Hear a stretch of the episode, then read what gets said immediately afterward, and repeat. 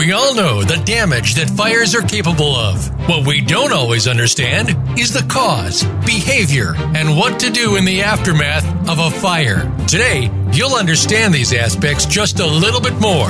Welcome to Speaking of Fire with Mike Schlattman and Donna Ingram. We will give you tips on fire prevention, how to deal with insurance matters, and more. Now, here are your hosts, Donna and Mike. Hello and welcome to Speaking of Fire. This is your host, Mike Schlattman. I have 45, well, now 46 years of uh, fire investigation as an expert, and I'm honored to be a uh, past president of the International Association of Arson Investigators. And I've been saying almost 30 years. Uh, officially this month, I am now at 30 years experience in fire and fraud. I'm a past director of the International Association of Arson Investigators, and welcome to Speaking of Fire. Thank you. And you'll notice that Donna uh, is is not in the studio. She's on the phone today. She's out of town, but she's calling in. So if this if it sounds a little bit different, that's because she's not all there. Okay. So okay. so yes. Okay. So here today we've got a kind of a serious subject, uh, but however, we've got a great guest. Um, Rick Guinn. Rick Guinn uh, has 28 years of trial experience through Johnson County, Kansas, uh, the district attorney's office. He was first assistant district attorney and for, through the office of the Kansas Attorney General. Um, he's been a, a, lead attorney in over 100 jury trials and has, has uh, and concluded his prosecution career as head of the criminal division for the Kansas Attorney General's office. He was um, instrumental in the prosecution of the of the uh, case file that we're going to talk about today, uh, and uh, he is now in uh, private practice. Uh, Rick, thank you for being here. Well, it's good to be here, and thank you very much for the invitation. Yes. Now you were you spent all of these years in in prosecuting uh, criminal defendants, and I know that you were extremely successful here in Johnson County and as a Kansas Attorney General. But then um, you uh, first assistant, but um, uh, you you left uh, you left uh, prosecution finally. What are you doing now? The, for the past seven years or so, I have been practicing in the civil area of law, primarily in employment and business litigation matters. And uh, it's been an adjustment, but I really enjoy what I do and have the pleasure of actually uh, representing Mike and Donna on uh, business related matters that involve their company. Yes, thank you, and I appreciate that. And uh, and he's a he's a great attorney. Um, does a lot of corpor- uh, corporation and and law. Uh, anyway, corporation law. Also, um, he is. Well, let's talk about this. You were you were. Um, you're with the Kansas City Arson Task Force. You were with the, uh, you were the president of the Johnson County uh, Bar Fonda, uh, Association. Association, right? yes, correct. and um, and also a, a, recipient of the, their Legacy Award. But um, you you were also in the insurance fraud task force too, weren't you? Correct. Uh, my uh, background uh, convinces me that uh, coordination of effort between prosecutors' offices, fire departments, uh, police departments and insurance fraud investigators is critical to being able to successfully bring a case to court and convict those that are uh, accused. I appreciate that. In fact, you, uh, I remember when they started the economic uh, crime uh, in, uh, I guess, a little division of the prosecutor's office in Johnson County. You, you were involved in that. in fact, you and I testified once upon a time at, in front of the uh, the Senate uh, in Kansas about uh, about uh, about fire issues, did we not? Yeah, I want to say that we were uh, pushing hard for. Uh, subpoena authority, if I'm not mistaken, to be able to compel various entities to produce documents that were critical to fraud investigation. Right. Well, and you've been helpful so much in, in civil uh, prosecution, uh, civil uh, resistance of arson claims. And now today we're going to talk about this arson uh, murder uh, file. This is a case study of, of a fire that happened in on October 24th in 1995 at a residence in, in Prairie Village, Kansas, and it was the um, uh, subject of a book uh, by Ann Rule. Bitter Harvest was the name of the book. In fact, your picture appears in that book, doesn't it? It sure does. Yes, and did she interview you? Uh, she was present throughout uh, proceedings that occurred at the courthouse, and so I'm, I've had a number of conversations with her. Yes, and, and God bless her soul. She has passed on now, but uh, she was a great uh, uh, real crime uh, author. At any rate, anybody that wanted to, to, was interested in this case, and we're going to give you a little bit of a synopsis of what happened. Um, and and Donna was also around at that time, weren't you, Donna? Yes, I was. I remember it vividly. Yes, and the Eastern Kansas Multi-County Task Force was the was the body that actually interviewed, uh, did, did the interviews and did the investigation, uh, and they've uh, they're still in. And what that's made up is of police and fire departments, uh, uh, and uh, throughout mainly fire departments, investigators that go into a fire scene together. It's sort of like a, a mini national response team from uh, like the ATF sends, uh, it, but this is the arson uh, task force, the Eastern Kansas Multi-County Task Force. Well, anyway, here's what happened. On October 24th, 1995, there was a fire in this uh, in this very large, nice home uh, in in Prairie Village, Kansas. It was uh, the home was occupied by Dr. Debora Green, um, who was an oncologist and has uh, an additional degree in chemical engineering. Now, that's going to come in later, as you'll see why that makes it, that's important. Uh, she uh, lived there with her her uh, husband and uh, three children. Uh, however, her husband was not living there at the time of the fire. he had left her. It was they were divorcing. So so prior to this fire. Um, and we find this in many cases is there'll be a history, some kind of a history of a fire, uh, fire's setting. Uh, in in May uh, May 21st, 1994, there was a fire uh, in uh, Kansas City, Missouri. And in that fire, which was also uh, their former residence, um, the authorities uh, listed the cause of the fire as undetermined. In other words, they they didn't know what happened. And then later, during a um, uh, an investigation by the by a, uh, a private firm, they indicated that it was an accidental fire caused by uh, an extension cord. In reality, uh, after this fire happened, uh, a re-review of that particular fire found that it was a set fire also. And they found out that Dr. Debora Green and her children and the dog uh, the dogs uh, left the house some few minutes before the fire, and the fire occurred in the basement. Uh, now, had that been properly determined at the time, there's a real possibility that the second one may not have occurred because they might have stopped it. So, um, remembering that we're now in now, so they moved to Prairie Village. Uh, there was other circumstances too. The the uh, the husband was uh, separated from his, or hadn't separated from his wife, but was having an affair during that first fire, and she was uh, she was uh, cognizant of that, and and then there was a fire, and then they reconciled and they moved to Prairie Village. Mike, if I can just add on that, sure. Uh, what Debora Green learned as a result of that first fire was that she could get uh, her husband back into the picture based upon uh, her uh, creating a catastrophe regarding the family. And so she brought that to Prairie Village with her when they moved into this new residence. That uh, that was something that she could bring this estranged husband back into the family fold, so to speak. That's exactly right. It's uh, in in in our fire training we call that like a security fire. She she's losing her security, so she does something to to get it to security back.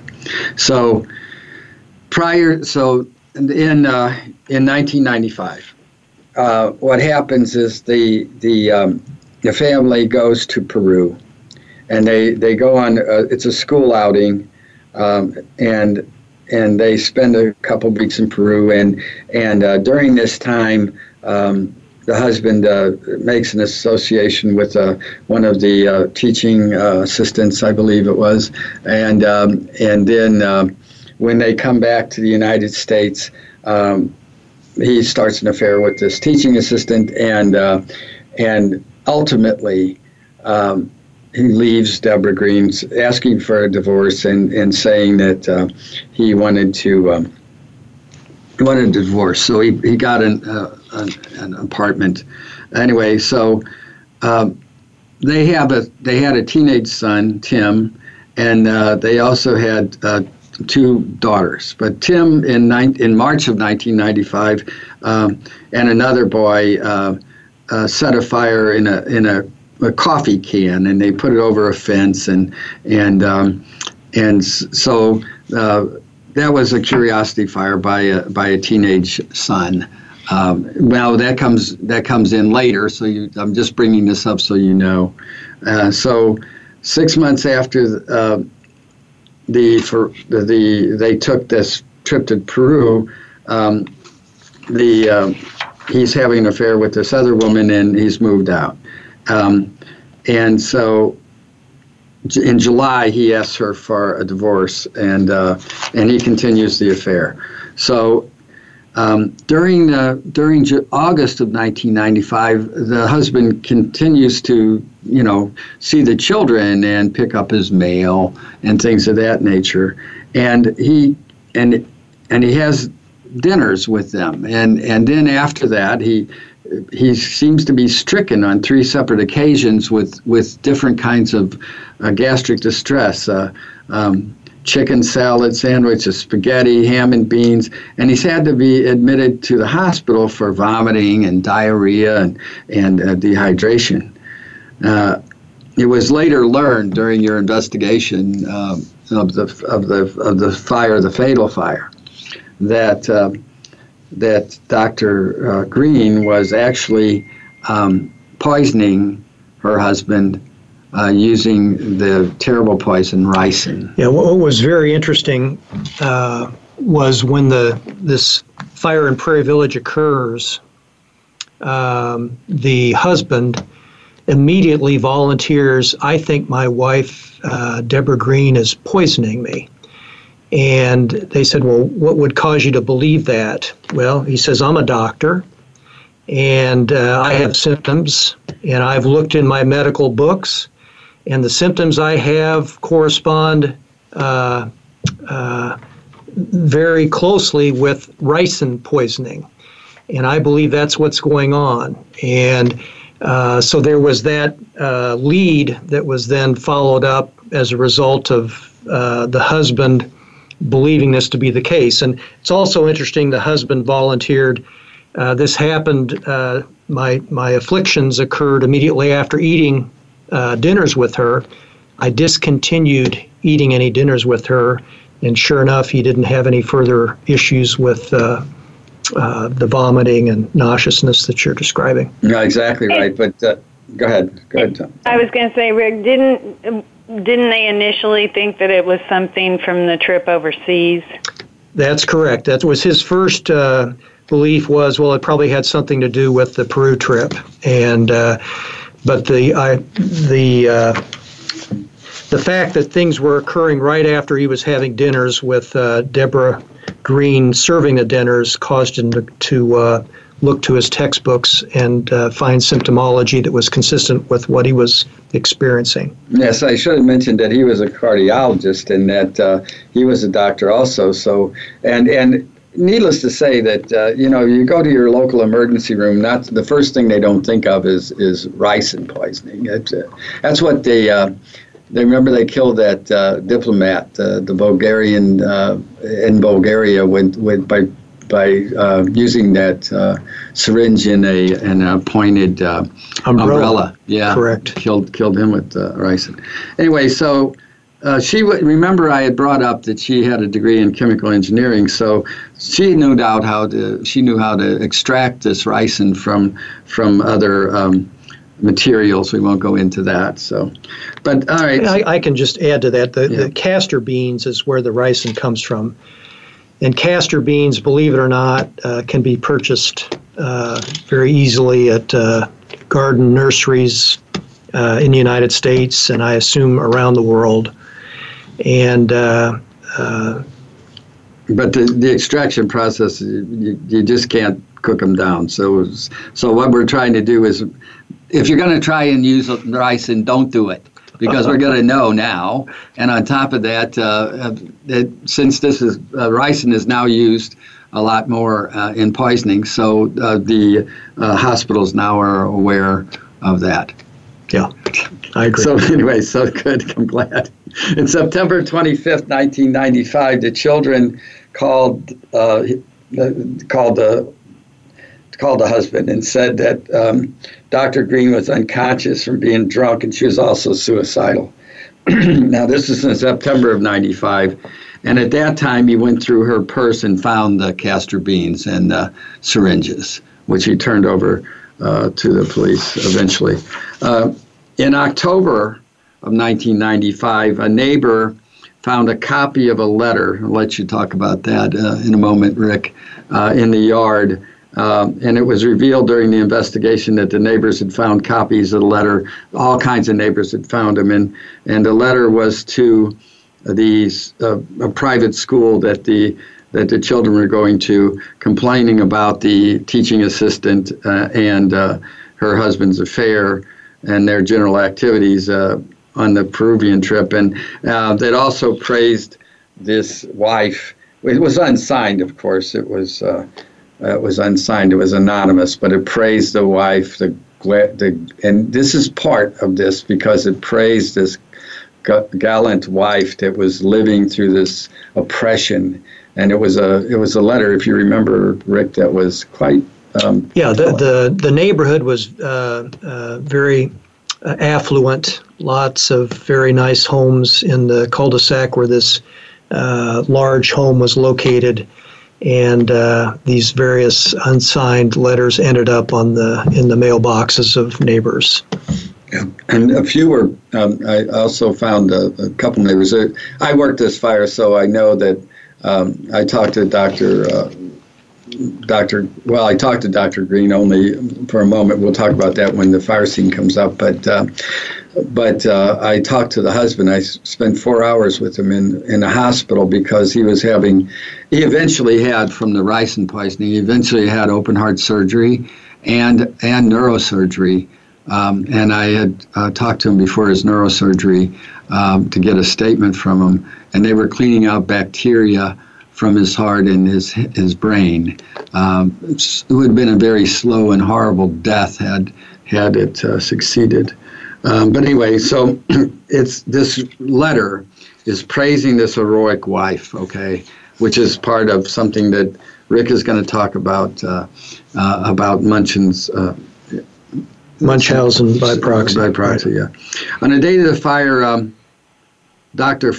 Dr. Farrar picked uh, picked up. Uh, I'm I'm sorry. That's that's uh, he on her. The husband picked up the the son and uh, and one of the daughters um, after attending uh, the son's hockey game, and the and the son was very happy that day. He had scored a goal. He was he was very up, um, and uh, he brought them home. Uh, and the reason it's it's uh, it's important to know that Tim was in a good mood that day and very happy. Was later on we'll talk about how how it's a thing called a backfire defense and uh, on how uh, there was a discussion about whether or not she she was going to blame her children for the fire. But anyway. Um, Dr. Green said that when he brought him home that he had lurked around the house and that he was being skulking around the house that day. Now remember this is the afternoon of the fire. And, um, and it was the last time that he saw um, the children, two of the children alive um, at that time. So when he left there, he went to uh, his uh, girlfriend's house, had dinner with her, had a, watched a football game, and during the evening, Dr. Green, um, uh, kept, he kept paging him with her home number, and uh, and when he called her at that time, she said that she hadn't paged him. But then five minutes later, he received another page and he called her again. And she told him she was going to use an, what attorney she was going to use in the divorce. Well, he already knew that. Um, and so, and then he left and he was on his way to his apartment and he was then paged about 11:35 p.m. by her. When he reached the apartment, he found that his caller ID indicated she had been calling him throughout the evening at his apartment. She was trying to find out if he was with his girlfriend or at home. He then called her from the apartment and they had an argument. And he told her that other parents had been threatening to call child welfare because she was crazy, he told her, and he knew she was trying uh, to poison him, and he threatened to take the children away from her. And so they were very angrily hung up. And and that's the last phone conversation between the two. Yeah, he did. No, that was the second last I'm because sorry. yeah, the, the last one was he received another call from her at the apartment, and when he answered, because she thought she was going to leave him a message, because he hadn't been home yet. See, up till then, when he answered, she was surprised and and uh, she said she just wanted to leave a message, and then she hung up. And so, and this you can't use this in a in a case, but it was our speculation that that she she she I thought that she was. We always thought uh, a lot of the investigators thought that she was going to again uh, threaten suicide and then um, and then set the fire. That's what we thought. Yep, I agree. Okay, so the next call that he received was from the neighbor. And the neighbor called him up and and uh, and the neighbor said and we're not going to say bad words over the internet okay? Although we could because it's not fcc he said well i'm going to put it like this. The the neighbor that called him was another doctor because this is an upscale neighborhood and this is a woman doctor. And she called him up and said your wife's an effing arsonist. That was the opening words and I know because I interviewed her too, and she she said, "Yeah, that's correct." So anyway, so now we'll talk about. Um, the, do you want to add anything to that? Right? No. Okay. All right, and then okay, so now we'll talk about the fire. Now the prosecution is very important, so I've got to give you all this background before we get into the prosecution, so you'll see what Rick had to deal with during the course of this thing. But uh, the fire was reported at 12:27 a.m at their Canterbury Court address, and um, and now and, and, by the way, that was a there was a three there was a there was a multiple bedrooms. It had a piano room. It was a beautiful uh, beautiful place, and then um, it's now a park-like thing because the neighbors. Uh, bought the property, tore tore the house down, and, and, and there'll never be another. Uh, there'll never be a house there again because of the murders. Okay, so approximately four minutes prior to the report of the fire, a 911 call had been received where heavy breathing could be heard by the dispatcher. Um, and it was later learned that the 11 year old daughter of Dr. Green had made that call and then escaped from the second floor bedroom onto the garage roof. She had made the 911 call, but she was becoming overcome by smoke, so she got out. The other two children uh, didn't get out. So, um, on the arrival of a police sergeant, a good guy, he found that the fire was raging in the center and rear portions of the house and that he couldn't get in. Uh, he observed a, po- a child, this little girl, screaming that her sister, brother, and dog were still in the house.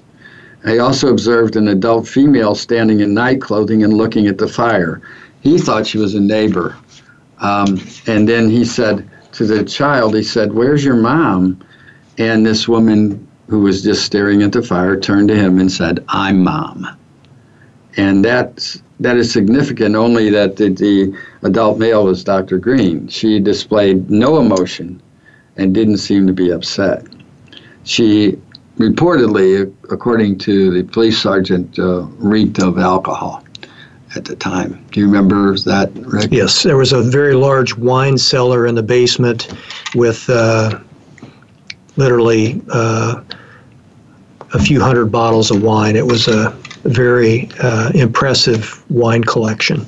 Yes, and also we, we found out that she had been she'd been she'd been drinking 180 proof uh, alcohol, uh, gin and and and uh, and tequila. So we found a lot of those bottles too, and empty ones and stuff. So anyway, so we've only got a couple minutes left, but let me tell you that um, it was found that the child who who got out uh, of the bedroom window um, had seen Debora Green down. Uh, this is her mother, and Debora Tarter ordered her to jump off the roof, and she said she'd catch her. However, when the child jumped, uh, she wasn't caught. She she hit the pavement, but uh, um, Debora said that she missed her. She tried to give her, but she wasn't injured from that, which is great. Um, but anyway, so okay. Um, we found out also that, uh, and, and Debora Green did say this, that she went out the back door uh, of her master bedroom, which is on the first floor. And at that time, she'd heard uh, her son telling her that there was a fire and what should he do? And she told him to stay in the room, uh, to let the professionals save you, is a direct quote.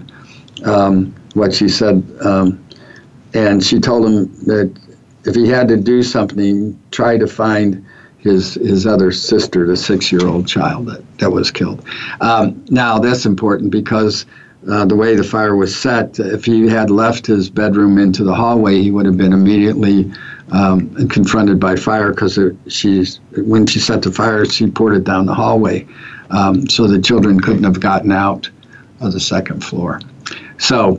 Um, and Donna, I know I haven't been allowing you to say, uh, we've given all this background. In the second portion of this, we're going to have more of a discussion, but we have to tell, we had to give the background here. Right, right. Okay, so anyway, so we've got um, we got just one minute left. Um, let me tell you that when she left, she went next door to the neighbors, and when she did that, uh, she had a, a towel wrapped around her neck, and um, and and her hair was wet. Now we're going to go to break, and when we come back, you'll hear the rest of the story and what happened uh, to her subsequently. So when you come back, come back to speaking of fire.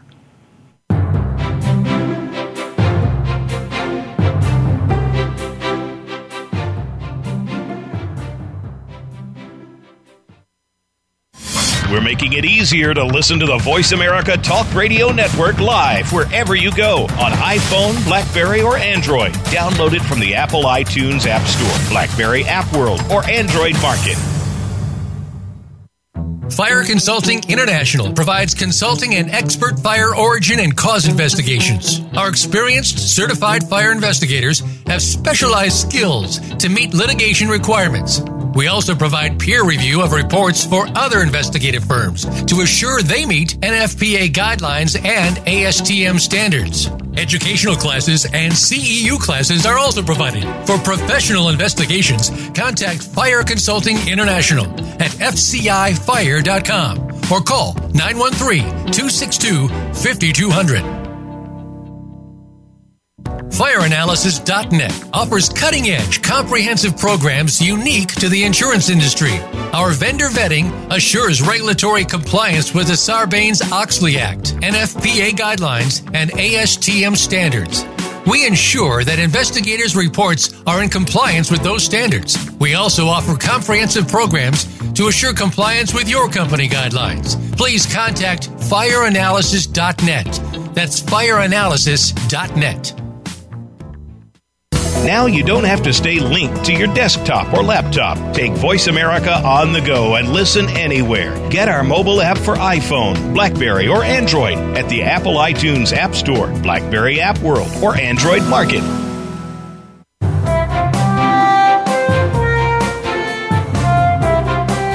You are listening to Speaking of Fire with Mike Schlattman and Donna Ingram. To call in to today's show, please call 1 472 5788. That's 1 472 5788. You may also send an email to connect at speakingoffire.com. Now, back to this week's program.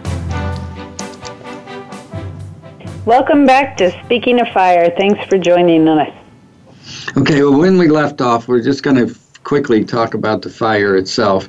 It was over 50% involved when the fire department arrived. It was already through the roof. Um, uh, the husband arrived, and the first thing he said to uh, to Dr. Green and her, with their daughter sitting in the back of this police cruiser, is, "Debora, what have you done?" And uh, so he was already, you know, he was in he was in suspecting this was wrong. Uh, when they when they put out the fire, uh, they found the uh, that the body of the of of the son uh, had fallen through to the uh, first floor, and that um, his foot had been burned off and was found in the basement exercise room. The six-year-old was found lying in her bed at the end of the hall. She'd not awakened, and she died of smoke inhalation. Uh, one of the worst uh, photographs I've ever seen in my life was this uh, blonde child with a teddy bear with a with uh, smoke staining under her nose. It must have been. Would Rick that particular photograph was that ever introduced? I'm sure. Yeah, it would. Uh, at the preliminary hearing, absolutely would have been produced. Yes. So is that I you know I didn't know if, if that was you know it was just a horrible photograph. I saw that little angelic child they're dead. Anyway, the multi-county task, task force comes. They do a, a, good fire investigation. They find that the fire was spread through the second floor um, hallway, outside the children's bedrooms, down the steps, through the first floor, um, in through uh, her husband's office, and into up to the the, the door of the bedroom where she escaped from, and uh, she uh, that the fire was lit there. Uh, she said that she had slammed the door when she op- she had heard sm- the smoke detectors going off. She opened the door um, and then slammed it. Well, the door was open at the time of the fire was proven, um, and uh, sh- they found a, a robe with two holes burned in the knee uh, where the knees would have been, where uh, where she was kneeling down. Plus, she had gotten flashed at the time, uh, and uh, the reason we know that is she she had she had that, um, her hair was wet and had that towel around her neck when she reported it to the neighbors, and um, also later had her um, hair cut twice uh, before um, uh, just to get rid of the, I'm sure, get rid of the uh, the singeing. But um, now they did interview her at length. Um, and she said things uh, like uh, when they talked to her about her son, who's Tim, uh, she said that used to be my 15 year old. She already knew he was dead. Um, uh, and at one point, she um, she said uh, if they weren't found by now, they must be dead. Uh, very unemotional.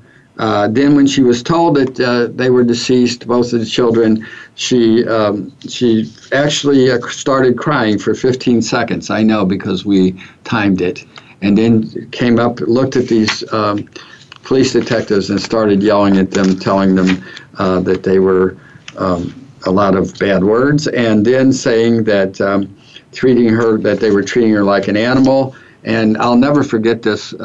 One of her says that she had to talk to her husband because, quote, only he and I can share this mammoth grief. Okay. Yeah, it. Uh, that goes back to what uh, I had mentioned previously the Munchausen syndrome by proxy. And what that entails, it's a mental health condition in which a caregiver, in this instance, uh, Dr. Uh, Debora Green, causes an illness the ricin poisoning to a person that uh, she thinks uh, highly of and wants to care for, so that that person becomes reliant upon her or dependent upon her as a caregiver. She had never given up on this relationship with her husband. Even after having set the fire and killed her children, she was of the opinion that nobody was ever going to figure out that this was uh, that she set the fire that instead it would be a situation where her husband would come back to her and they would move on with their their marriage uh, because they needed to grieve together the loss of these children. Uh, instead, what happened was the father of these children was convinced that she was trying to kill him and that he was that she was responsible for killing their children and he did everything under his power from the the minute uh, it was discovered that the children were deceased in this uh, large fire to uh, assist with uh, her prosecution.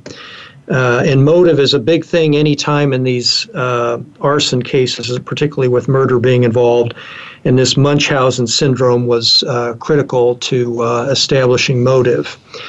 Another big piece of the prosecution was the mere fact that uh, the husband believed that he was being poisoned didn't get you there, uh, just because symptoms hap- happened to be consistent with that.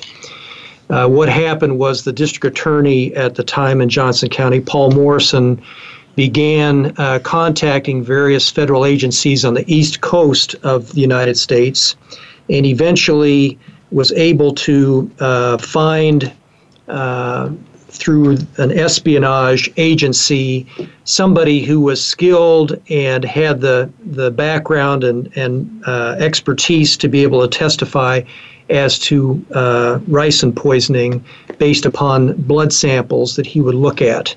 And uh, his conclusion, this expert that testified uh, during the case, was that this was very clearly ricin poisoning that had occurred with the husband and that uh, it almost cost him his life, as, as Mike uh, suggested. When the husband finally testified during the proceedings, he had a large scar on his head where his skull had been opened up in order to provide uh, life saving treatment. Uh, but she almost uh, killed him as a result of the poisoning that occurred. And of course, as a prosecutor, it's much easier to obtain a conviction if you're uh, already home with the fact that she tried to kill her husband, it wouldn't be a terribly large leap to uh, then conclude that she uh, intentionally set this fire and and uh, she uh, wanted to, to kill all three children to get back at her husband for his uh, extramarital affair with the the uh, lady that he was seeing at the time. Yeah. By the way, I I met her too, and she. Um, they never married. Um, that that affair was over after the um, after this um, after this incident. Um, ultimately, Doctor, uh, there, there was a long uh, investigation, and uh, and we'll talk to um, you'll talk to uh, to Rick here in a moment about how the arson murder case is uh, investigated. But but many agencies were involved, and uh, and I was lucky enough to be selected as the as a um, as a kind of a consultant. I had worked the fire for, for the insurance company, um, not as the, the initial one, but as the follow up investigator.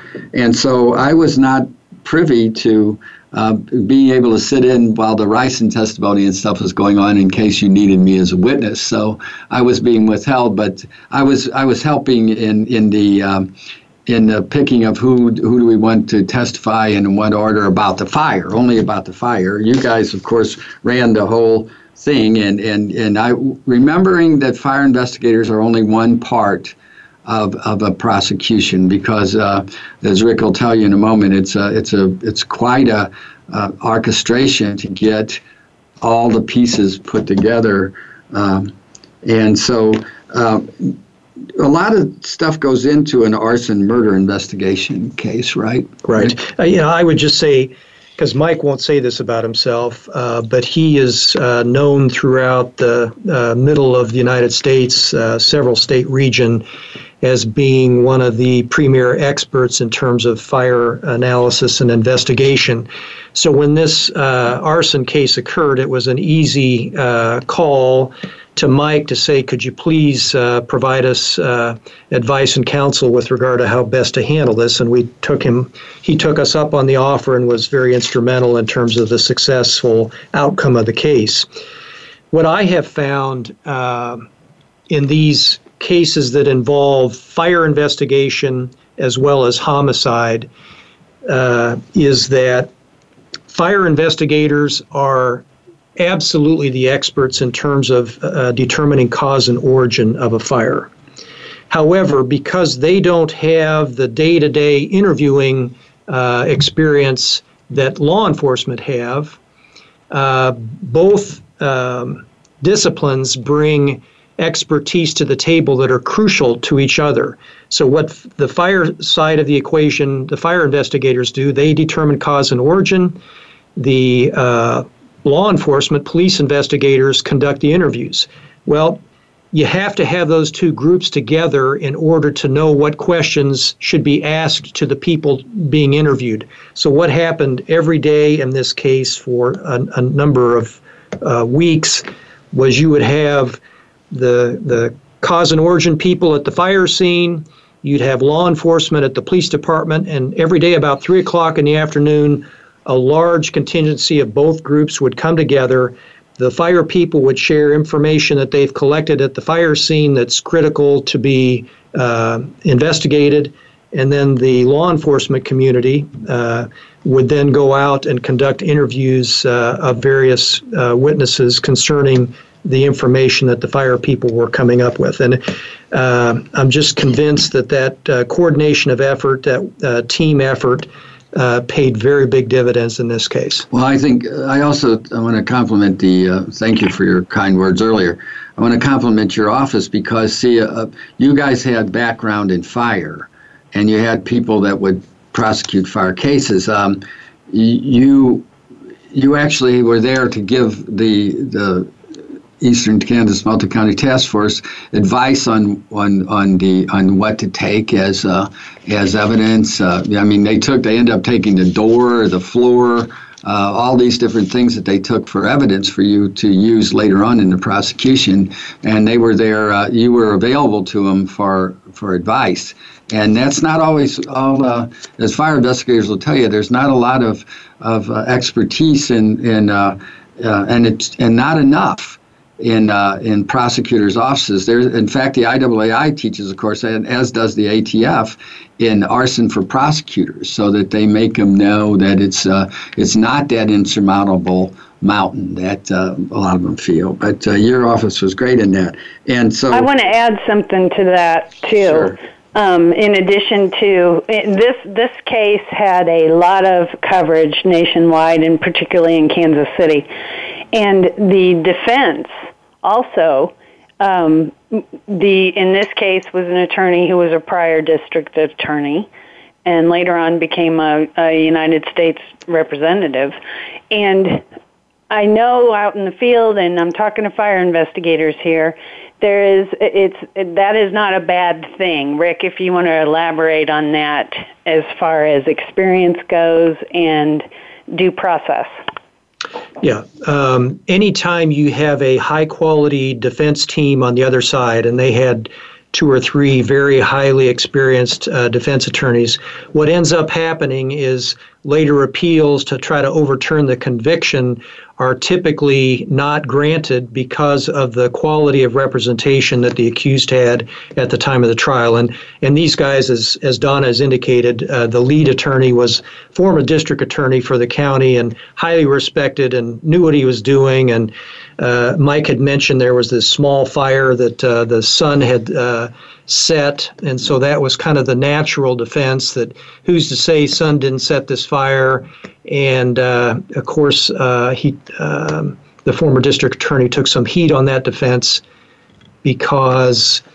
Um, you shouldn't go after an innocent son under those kind of circumstances. No, no, would, that's a, that's what that back, backfire defense was. Uh, I was talking about earlier. It can backfire on you, and you can you can get people to death penalty over trying to blame it dead child.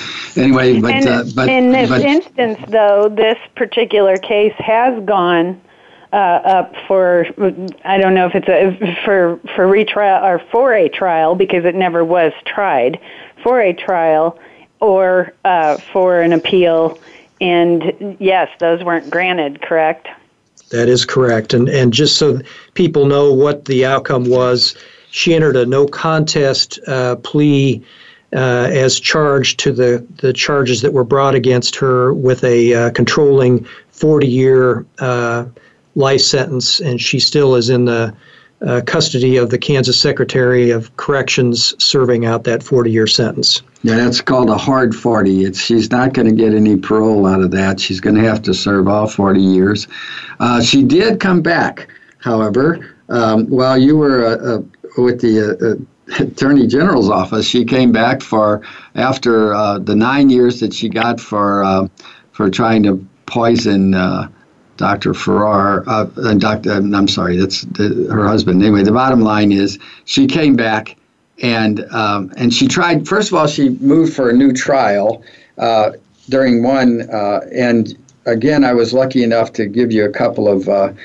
You brought in some people to counter. They brought an expert in that said that uh, that in 1995 we didn't know what we were doing. Everything had changed since 921 uh, came in, and that apparently was testifying that uh, the laws of uh, physics were reversed or something. Anyway, the bottom line is that uh, we brought you brought in a couple of experts, uh, Dr. Don, John DeHaan and, and David Campbell uh, from North Carolina, and you beat that motion. Is that correct? Again, yeah, we went back to Mike and said this is what they're claiming that uh, the uh, sophistication of fire investigation and analysis has dramatically improved since uh, the investigation occurred back in 1995. Mike, who do you recommend to come in to indicate that things haven't uh, changed that much in fire science? And so Mike recommended those individuals, and they were very uh, persuasive in their testimony. Yes, and, and it was great. And then after the nine years uh, of um, recently, well, somewhat recently, um, she, she uh, again moved uh, for a new trial um, or a new hearing, I guess, uh, for a new trial.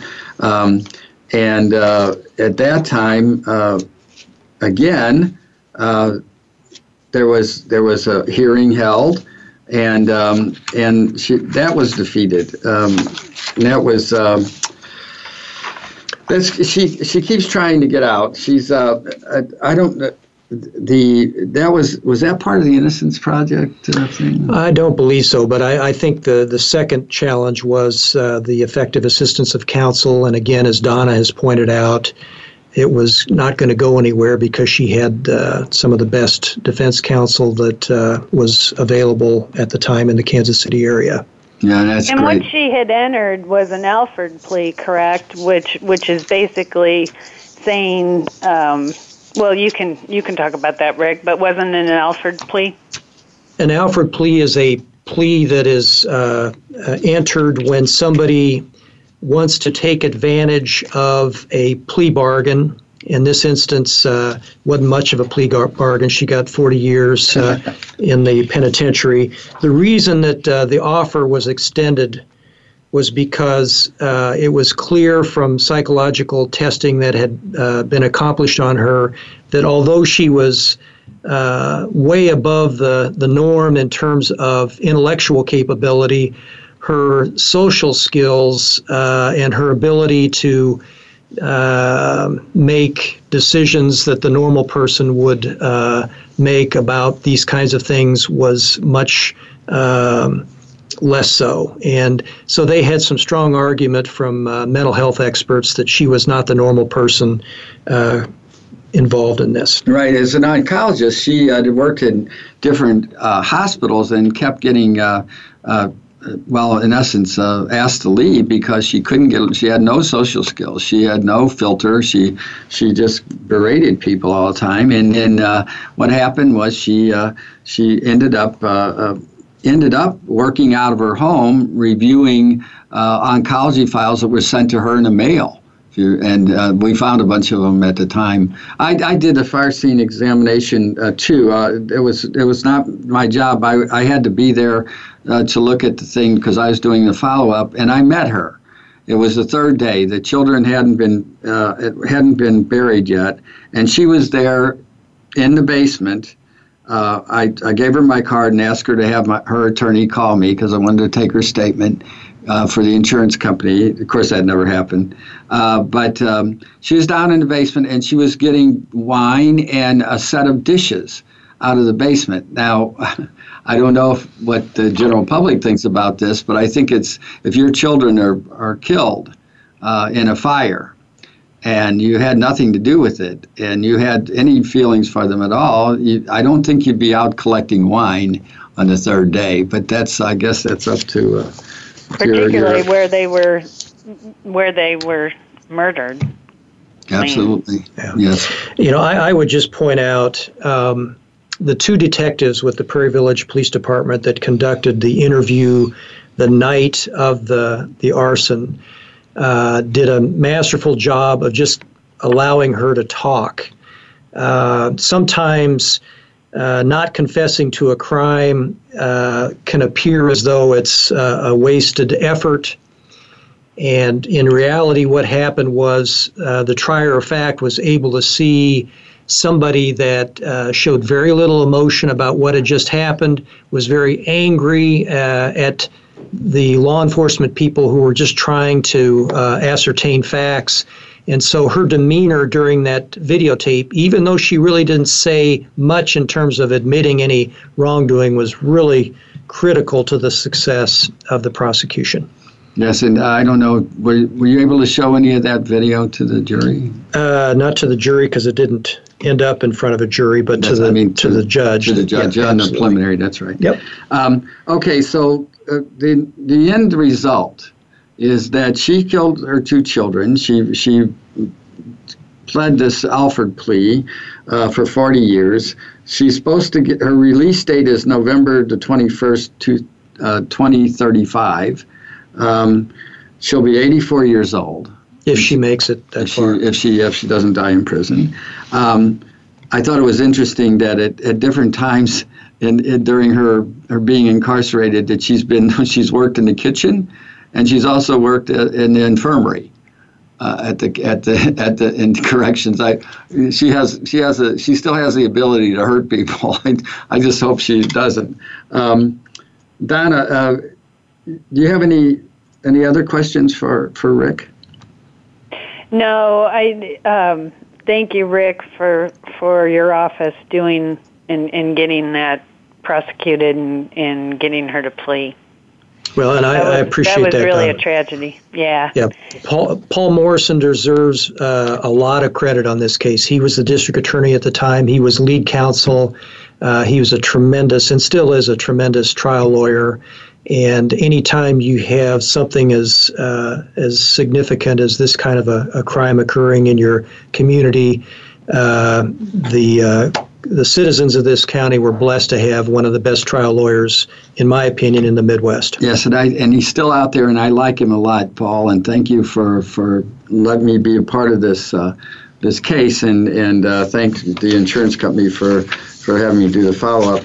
Also, uh, you'll find that um, that the assistance of, of prosecutors in whether it's a, a, a you know uh, the insurance company can also uh, be involved in it. Under the Arson Immunity Acts throughout the United States, you can exchange information. Sometimes uh, there's even examinations under oath that are taken.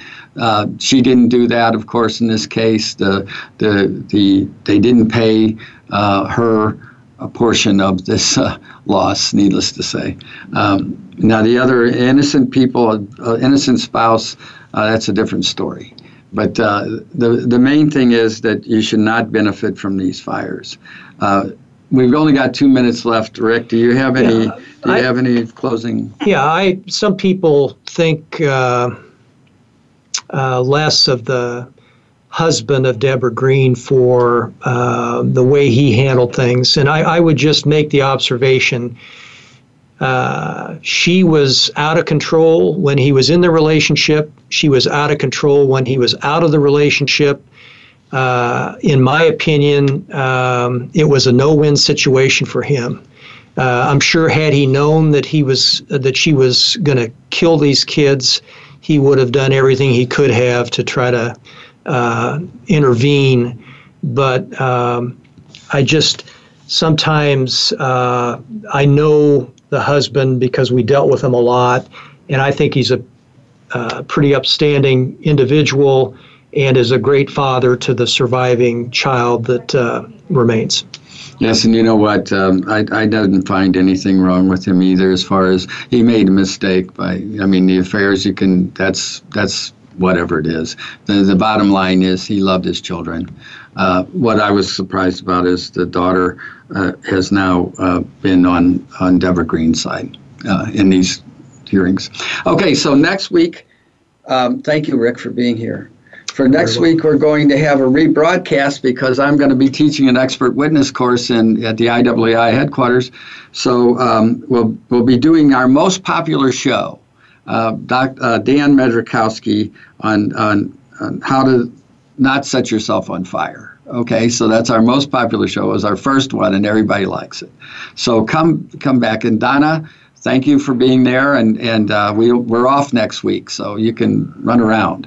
So Okay. okay, so uh, Thanks, so when you come, Oh, thank you're you. welcome. And when you come back, so ladies and gentlemen throughout the world, when you come back, come back to speaking of fire.